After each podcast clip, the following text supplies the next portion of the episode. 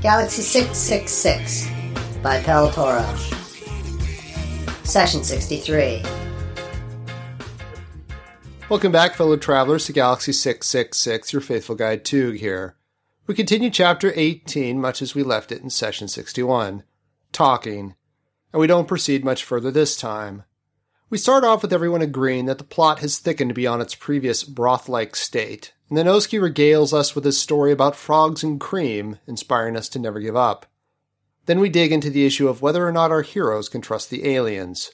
But first, I'll just expand on the reference to the sword of Damocles. The story of Damocles comes to us through the ancient Roman orator Cicero, or Cicero if you're a classicist. Damocles was the name of a simpering servant to the court of Dionysius II, a tyrant of Syracuse, Sicily, in the 4th century BC.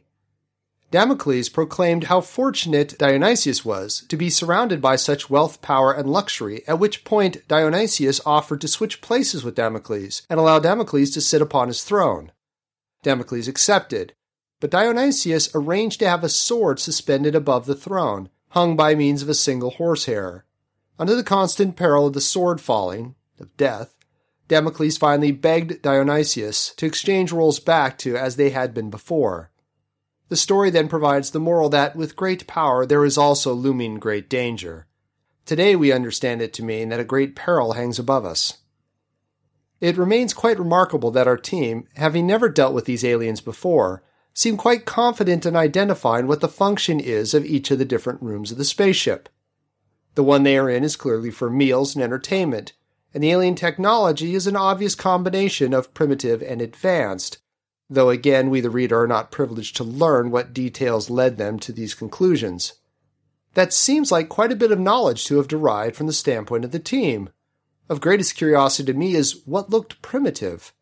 Are there even non living metal elements to this spaceship? Do they use a wooden sextant? The majority of session 62 is consumed with discussion, of course, on whether the aliens can be trusted or not, and how all men are a combination of noble virtue and base vice.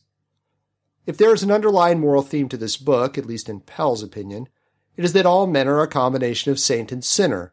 Pel has driven this home time and time again during his and his protagonist's diatribes. However, he has not used the story itself or even the aliens themselves to illustrate this point. For instance, Oski asks, Are we dealing with saints or savages? And Korzak responds, Hardly saints.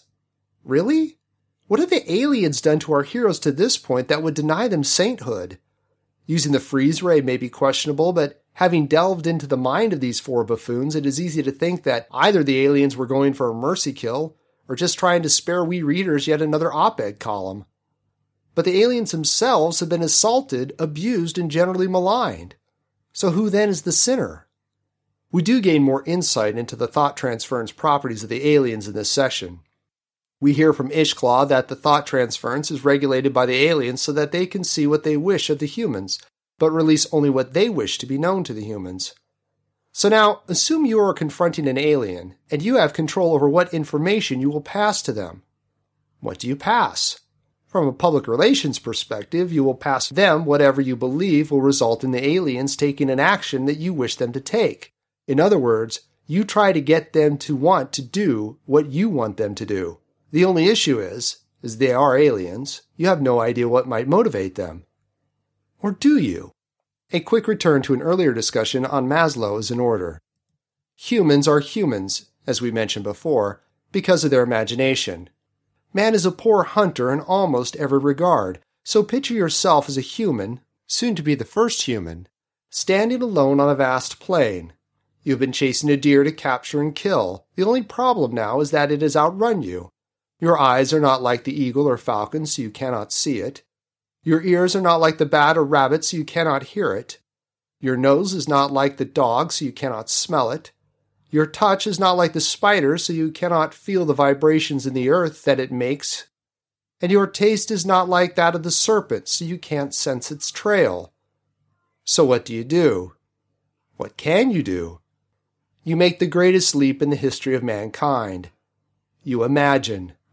You ask yourself the question if I were that deer, where would I go? And you move on to a cool valley and find the deer, now too tired to run, in the thicket by the watering hole. When we became able to ask ourselves, if I were that, it opened up the door to the idea that we are not connected to the here and now. We were something beyond our senses. After all, who is asking that question? From there, we began to imagine and ask ourselves, what if? What if I don't eat? What if I get married? What if I bet it all on the White Sox? What if that group gets into power? And then we build cities, have wars, and finally climb to the stars. I would argue any species that reaches the point of being immortal, of no longer being dependent on their birth planet or birth sun, in short, having become interstellar travelers, will share a lot in common with us humans, including being bad natural hunters, having an imagination, and having that thing that recognizes itself as being more than just a collection of senses tied to the here and now, a soul.